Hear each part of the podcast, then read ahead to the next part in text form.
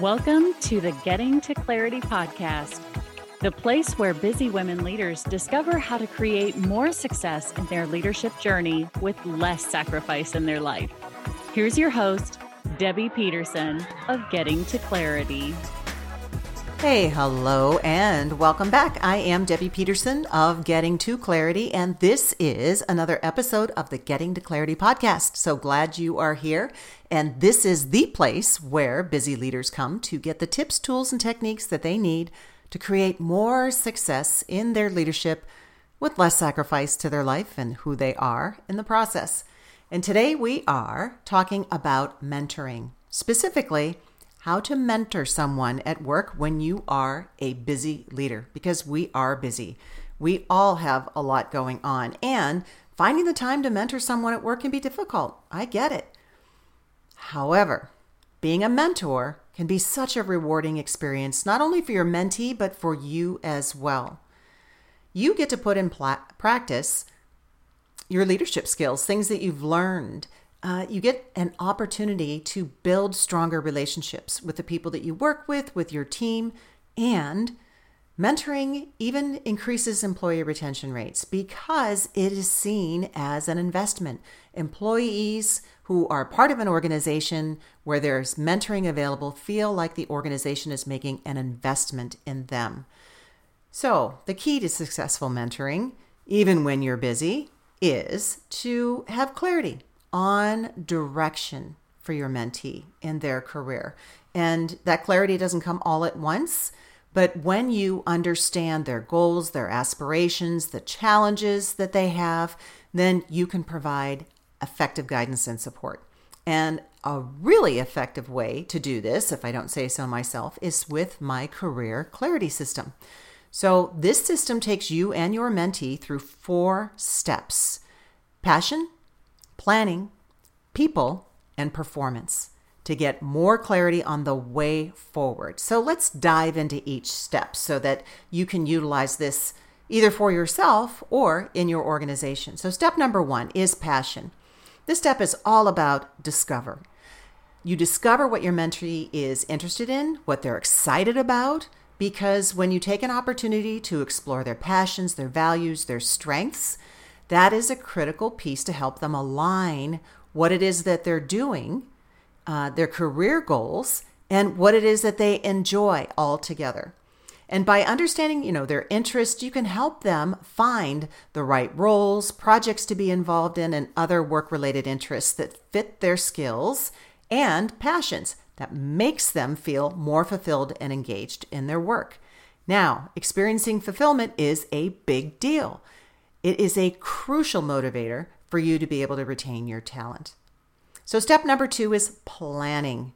Once you've identified their passions, it's time to get clear on what the roadmap is to get there. So, helping your mentee set specific, measurable, achievable, I call them actionable, relevant and time bound goals or SMART goals that will guide each aspect of their career development. That is something that in doing it, it helps to get all that great information that they're holding in their head out onto a piece of paper so that they can do something about it. I mean, there's proponents and detractors of SMART goals, but the reason that I like them is because it forces you to think differently and to, it gives you the information that you can navigate to get there. So encourage them to create a career development plan that includes short term and long term goals, as well as what action steps they're going to take to achieve them. So, this creates an easy way to introduce some accountability into the relationship, which is important in a mentoring relationship. Number three, the third step is people. It's essential to identify the people who can help your mentee get to where they want to go. Because this isn't all just about you and what you provide. Once you've got clarity of direction for them, then you can make introductions and put them together with the people who can help them make a difference and help them get there. So it could be um, internal to your organization or external to your organization, mentors, sponsors, or even role models who have uh, successfully navigated this career path, or even help with skills development. So make introductions and encourage your mentee to network and build relationships with these people. That's part of their homework. And these people can provide them valuable guidance, advice, and support. Then it's not all on your shoulders, especially as a busy leader. Number four is about performance. You know, it's essential to understand what's getting in the way.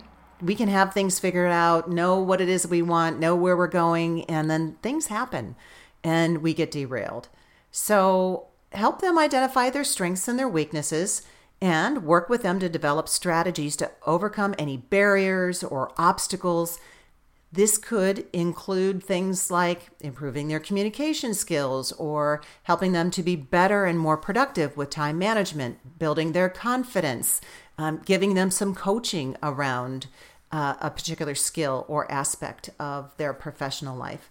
So, as a busy leader, it's important to be mindful of your time commitments and manage your mentoring relationships accordingly. So, understanding what is critical in your role, what is um, non essential, you know, what it is that you can um, do to make sure that your time is protected too. Once you're clear on that, schedule regular check ins with your mentee, but be available to answer questions or provide guidance in between if needed. And remember, being a mentor is not about providing all the answers for them. You're not doing it for them. You're asking the questions so they can uncover their own answers. And that makes it more sticky for them to move forward. They hang on to it.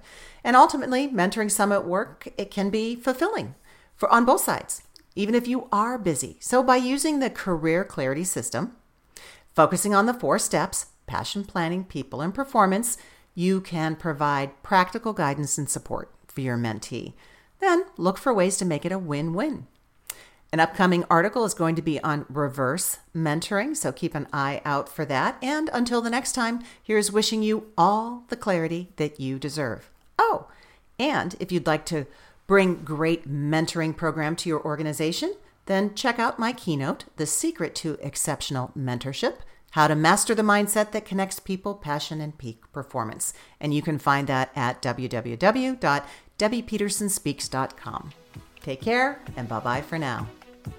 Thank you for listening to this episode of the Getting to Clarity podcast with Debbie Peterson. If you enjoyed this show, please rate and recommend it on Apple Podcasts or wherever you enjoy your podcasts. To learn more about how you can create more success with less sacrifice in your leadership and life, visit gettingtoclaritypodcast.com.